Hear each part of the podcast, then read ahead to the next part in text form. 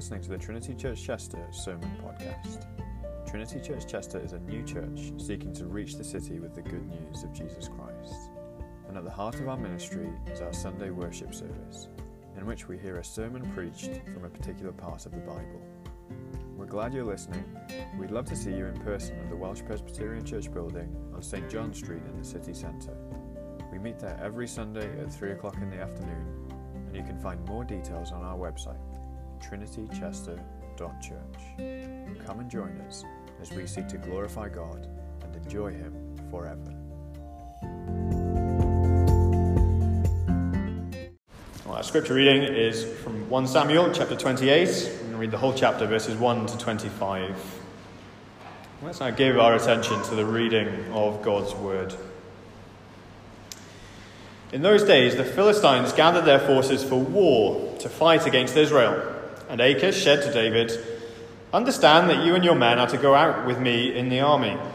David said to Achish, Very well, you shall know what your servant can do. And Achish said to David, Very well, I will make you the bodyguard. uh, I will make you my bodyguard for life. Now, Samuel had died, and all Israel had mourned for him and buried him in Ramah, his own city. And Saul had put the mediums and the necromancers out of the land. The Philistines assembled and came and encamped at Shunem. And Saul gathered all Israel, and they encamped at Gilboa. When Saul saw the army of the Philistines, he was afraid, and his heart trembled greatly. And when Saul inquired of the Lord, the Lord did not answer him, either by dreams, or by Urim, or by prophets. Then Saul said to his servants, Seek out for me a woman who is a medium, that I may go to her and inquire of her. And his servant said to him, Behold, there is a medium at Endor. So Saul disguised himself and put on other garments and went, he and two men with him. And they came to the woman by night, and he said, Divine for me a spirit, and bring up for me whomever I shall name to you. The woman said to him, Surely you know what Saul has done, how he has cut off the mediums and the necromancers from the land. Why then are you laying a trap for my life to bring about my death? But Saul swore to her by the Lord, As the Lord lives, no punishment shall come upon you for this thing. Then the woman said, Whom shall I bring up for you? He said, Bring up Samuel for me. When the woman saw Samuel, she cried out with a loud voice, and the woman said to Saul, Why have you deceived me? You are Saul. The king said to her, Do not be afraid. What do you see? And the woman said to Saul, I see a God coming up out of the earth. He said to her, What is his appearance? And she said, An old man is coming up, and he is wrapped in a robe. And Saul knew that it was Samuel, and he bowed with his face to the ground and paid homage. Then Samuel said to Saul, Why have you disturbed me from, by bringing me up? Saul answered, I am in great distress, for the Philistines are warring against me, and God has turned away from me and answers me no more, either by prophets or by dreams. Therefore I have summoned you to tell me what I shall do. And Samuel said, Why then do you ask me, since the Lord has turned from you and become your enemy? The Lord has done to you as he spoke by me, for the Lord has torn the kingdom out of your hand and given it to your neighbor David. Because you did not obey the voice of the Lord and did not carry out his fierce wrath against Amalek, therefore the Lord has done this thing to you this day. Moreover, the Lord will give Israel also with you into the hand of the Philistines, and tomorrow you and your sons shall be with me.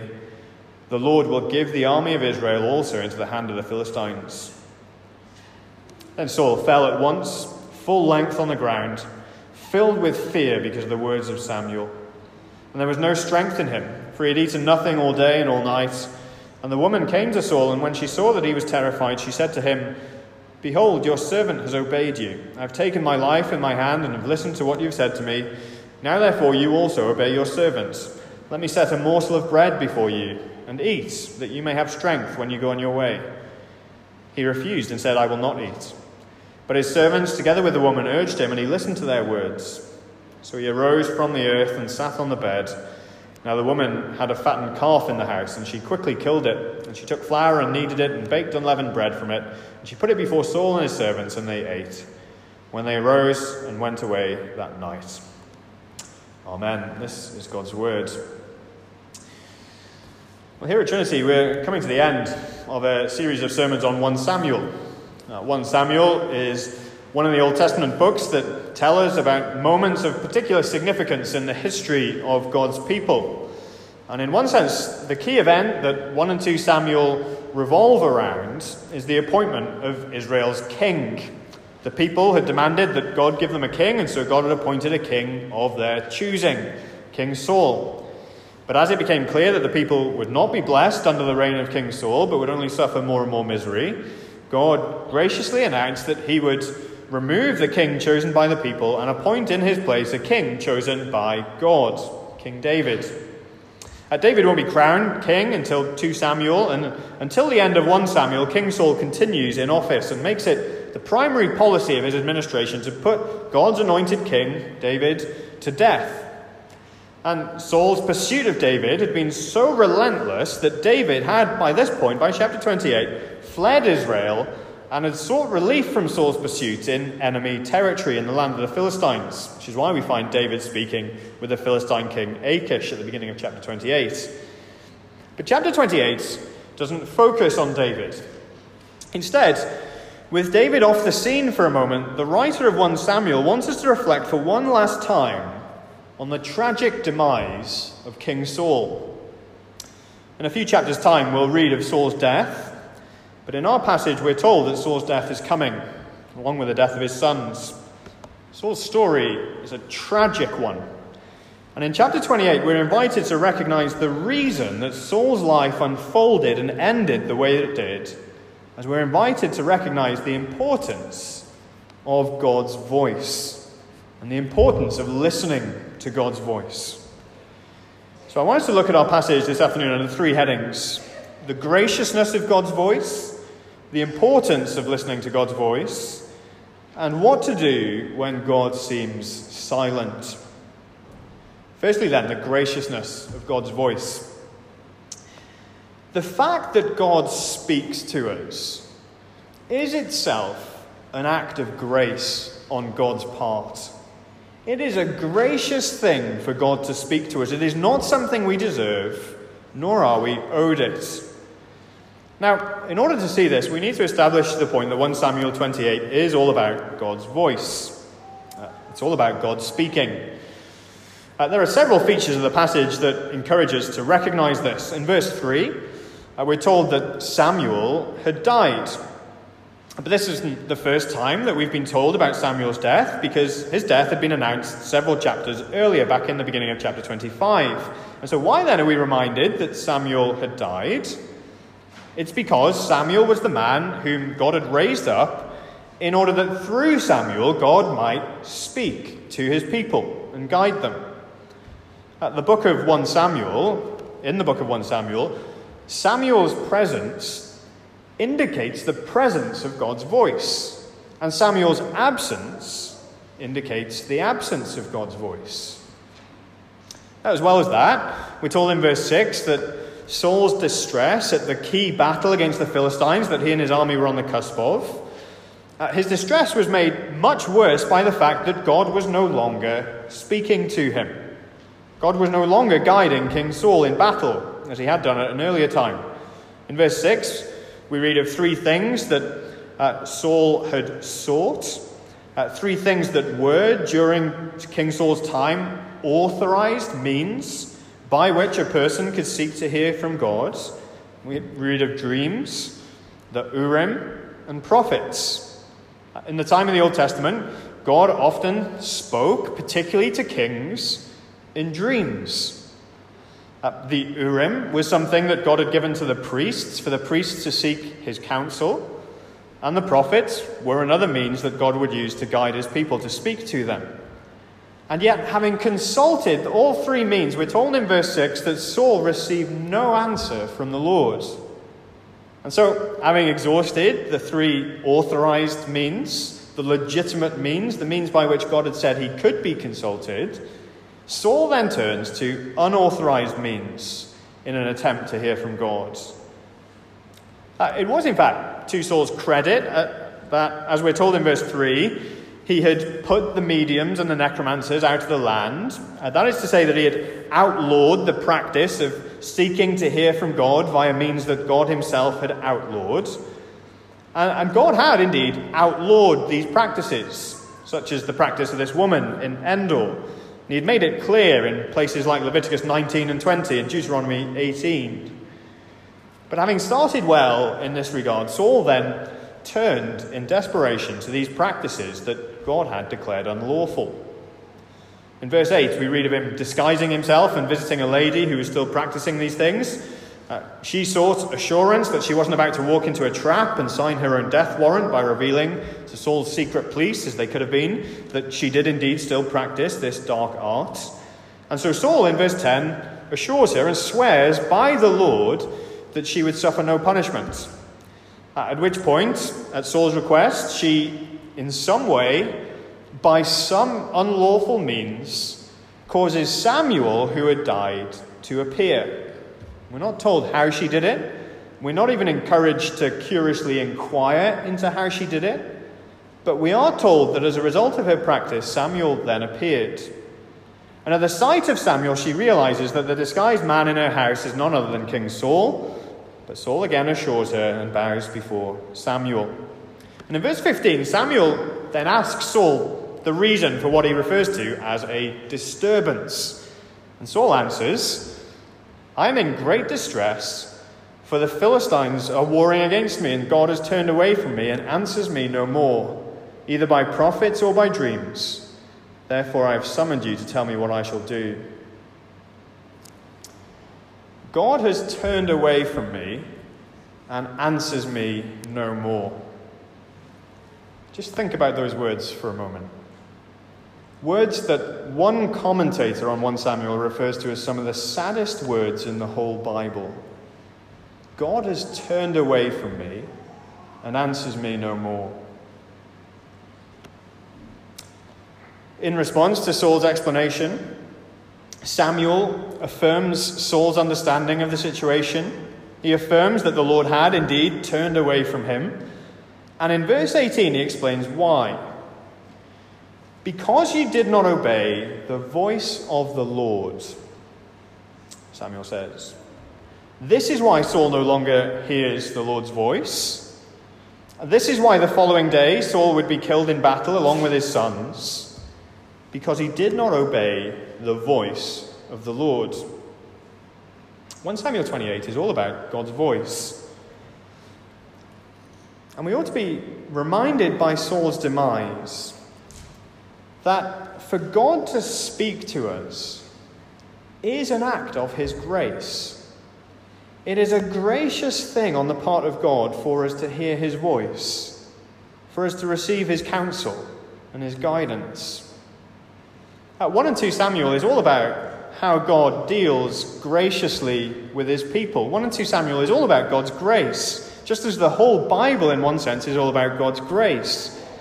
And at the heart of it, God's grace involves us, involves Him speaking to us.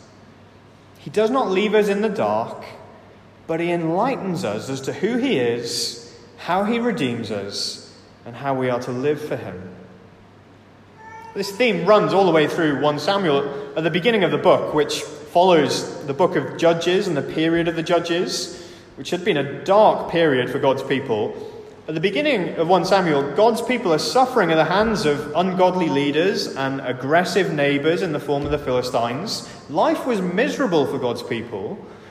And in response to the misery of his people, God raises up Samuel as a faithful prophet and a leader of his people. And through Samuel, God speaks.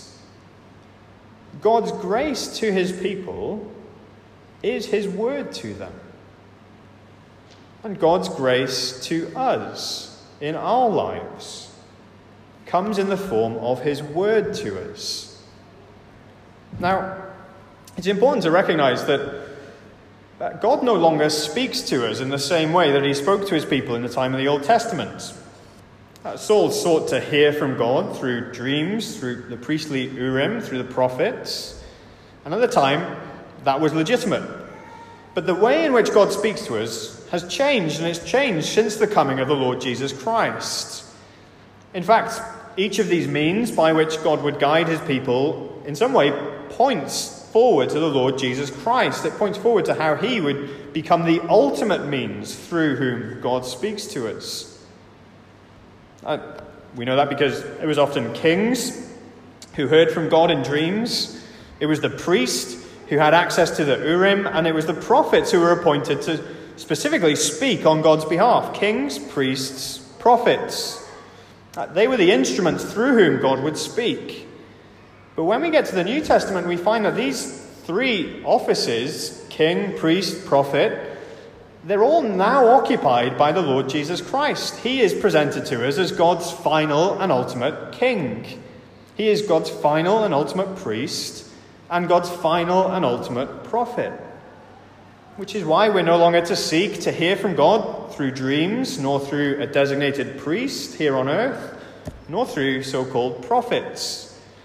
Uh, Hebrews 1, verse 1 and 2 is clear on this point in the New Testament. Long ago, at many times, in many ways, God spoke to our fathers by the prophets. But in these last days, He has spoken to us by His Son, whom He appointed the heir of all things, through whom also He created the world. There is a change in the way that God speaks to us and it has taken place with the coming of the Son of God into the world. Now, God speaks to us through his Son, about whom the whole of the Bible speaks, and by whom ministers are appointed in the church to proclaim and teach the message of the Bible concerning God's grace to us in the Lord Jesus Christ. Uh, the way in which God speaks to us has changed since the days of 1 Samuel. But the fact that God still speaks to us is today, as it was then, an indication of His grace to us. Which means that we can be in the midst of great distress in our lives, as Saul was in the midst of great distress in his. But to hear God speak to us, to hear His voice through His word, is something that ought to assure us of His grace to us. And it ought to comfort us in our trials, even if those trials are not removed from us. One Bible commentator named Dale Ralph Davis, he points out how continuing to have God speak to us through His Word ought to help us to put our particular trials in perspective. So he highlights the contrast between David and Saul at this point in 1 Samuel. David has had to flee for refuge into enemy territory and he fears for his life. Uh, David's trouble is no light one, Davis writes. He is caught among the enemies of God. But Saul's is far worse. Saul is without the word of God. And he goes on. He says, Believer, put your trials in context. You may be exhausted from work in fact, your employer may be giving you a raw deal, dealing unjustly and underhandedly with you. You may have lost your health, or family troubles may now be cropping up. The text here says there is something far worse. Do you realize what a comfort it is in the face of all your losses, all your pressures, all your disappointments, and all your failures to have access to the throne of grace and the smiling face of God in prayer? Do you realize that all that you've suffered is not nearly so tragic as someone complaining, God has turned away from me? I'm not saying you should be ashamed of yourself. I'm not telling you not to weep in your troubles. Only keep the right perspective.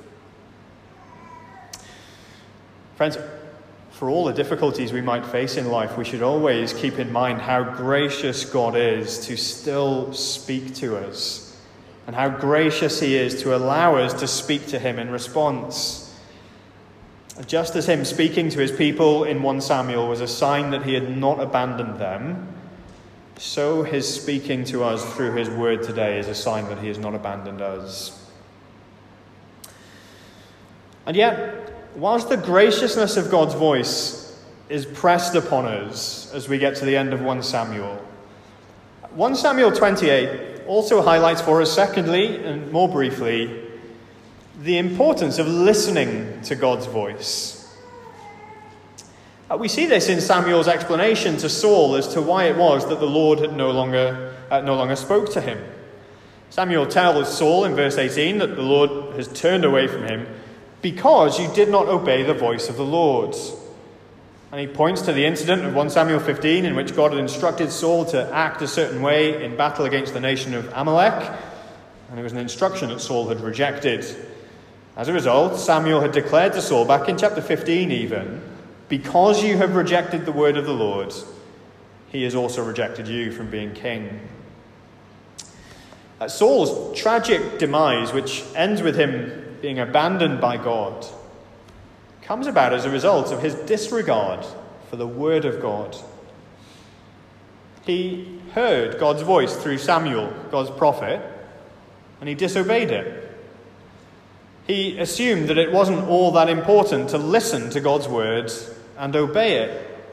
And as a result, there came a day when the Lord said, as it were, Enough is enough. And he stopped speaking to Saul. The importance of listening to God's voice could hardly be more clearly seen than it is here.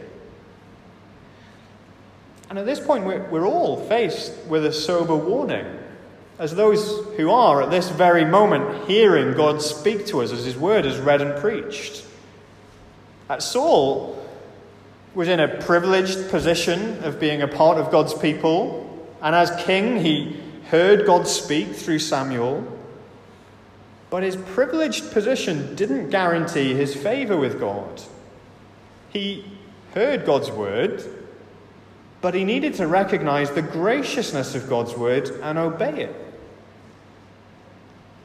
Friends, in a similar way, we're all in a privileged position today. We, we've heard God's word, we have heard God's grace pro- proclaimed to us. But these privileges do not guarantee our favor and acceptance with God. We need to respond by obeying God's word, and in particular, we need to respond by embracing God's chosen king. Uh, this is what Saul did not do. Even though he knew that David was the Lord's anointed king, instead of embracing him, he rejected him and he persecuted him. For us, we need to listen to God's word by embracing the Lord Jesus Christ as God's chosen king. We need to trust in him. We need to submit to him. We need to obey him. And Saul stands for us as a warning sign to say that if we persist in rejecting the Lord Jesus Christ, if we persist in disregarding God's words, there will eventually come a day when we will no longer hear God's gracious voice, but instead he will be silent. It's a little bit out of fashion for preachers today to make a, a clear and a direct call to members of the congregation to put their faith in Jesus Christ. And I understand that. Uh, but let me urge you if you have not yet obeyed the voice of the Lord by submitting to his chosen king, let me urge you to do so today. If you continue to ignore him, it may be that at some point he stops speaking to you.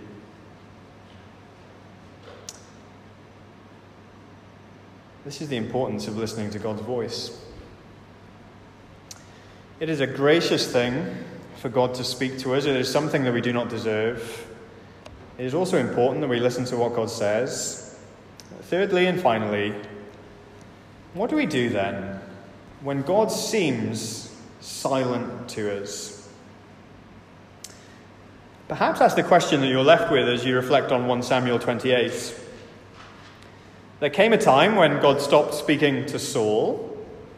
And so, if God seems silent at a certain point in our lives, if it seems as though He's stopped speaking to us through His words, how do we know if we're not in the same position that Saul was in?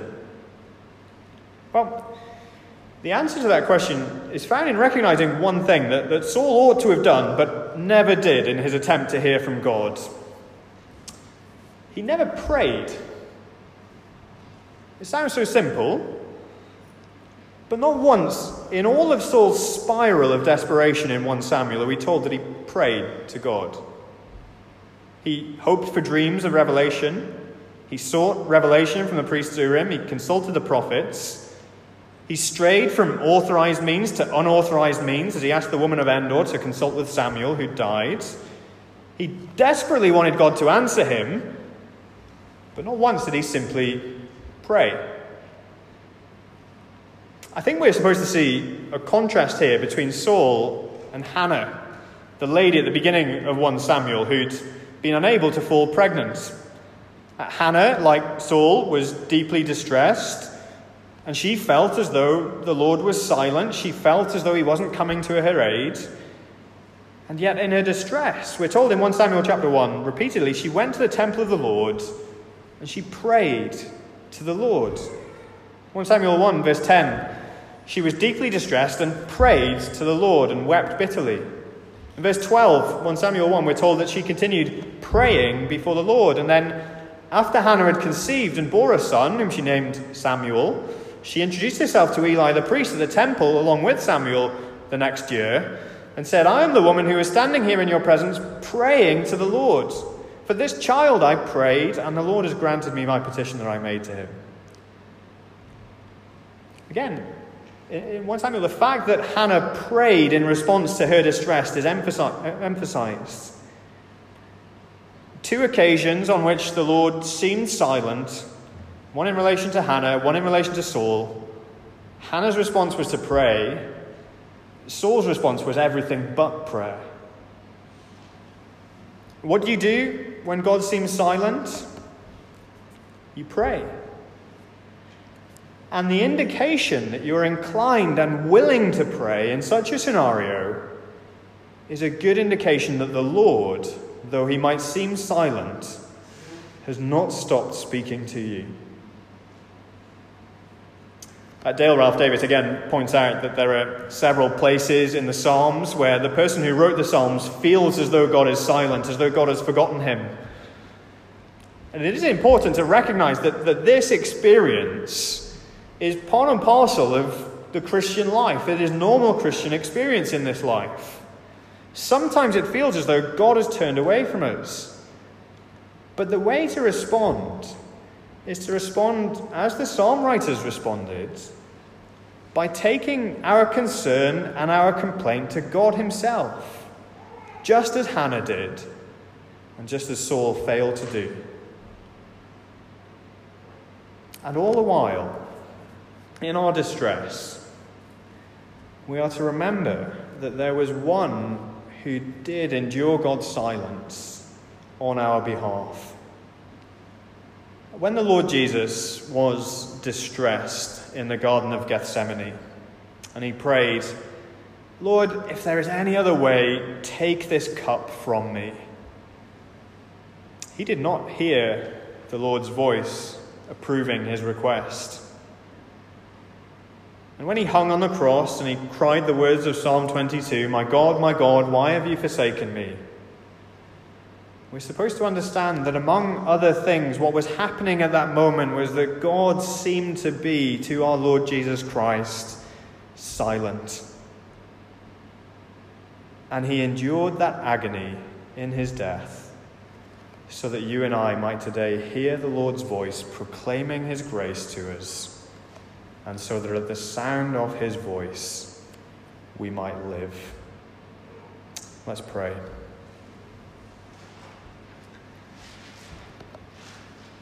Father in heaven, we thank you for your grace in speaking to us, proclaiming your grace to us. And we thank you that the Lord Jesus endured the silence he endured so that we might live at the sound of your voice. Lord, please, would you make us obedient to your voice? Forgive us for the many ways in which we persist in disobeying your voice and renew us today uh, in the willingness to do what you say and to respond in all of our distress in prayer to you. We pray these things in Jesus' name. Amen.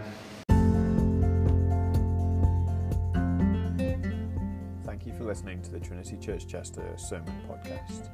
We hope that this message is a blessing to you. If you'd like to know more about the Christian faith, and what it means to live as a Christian, please do get in touch.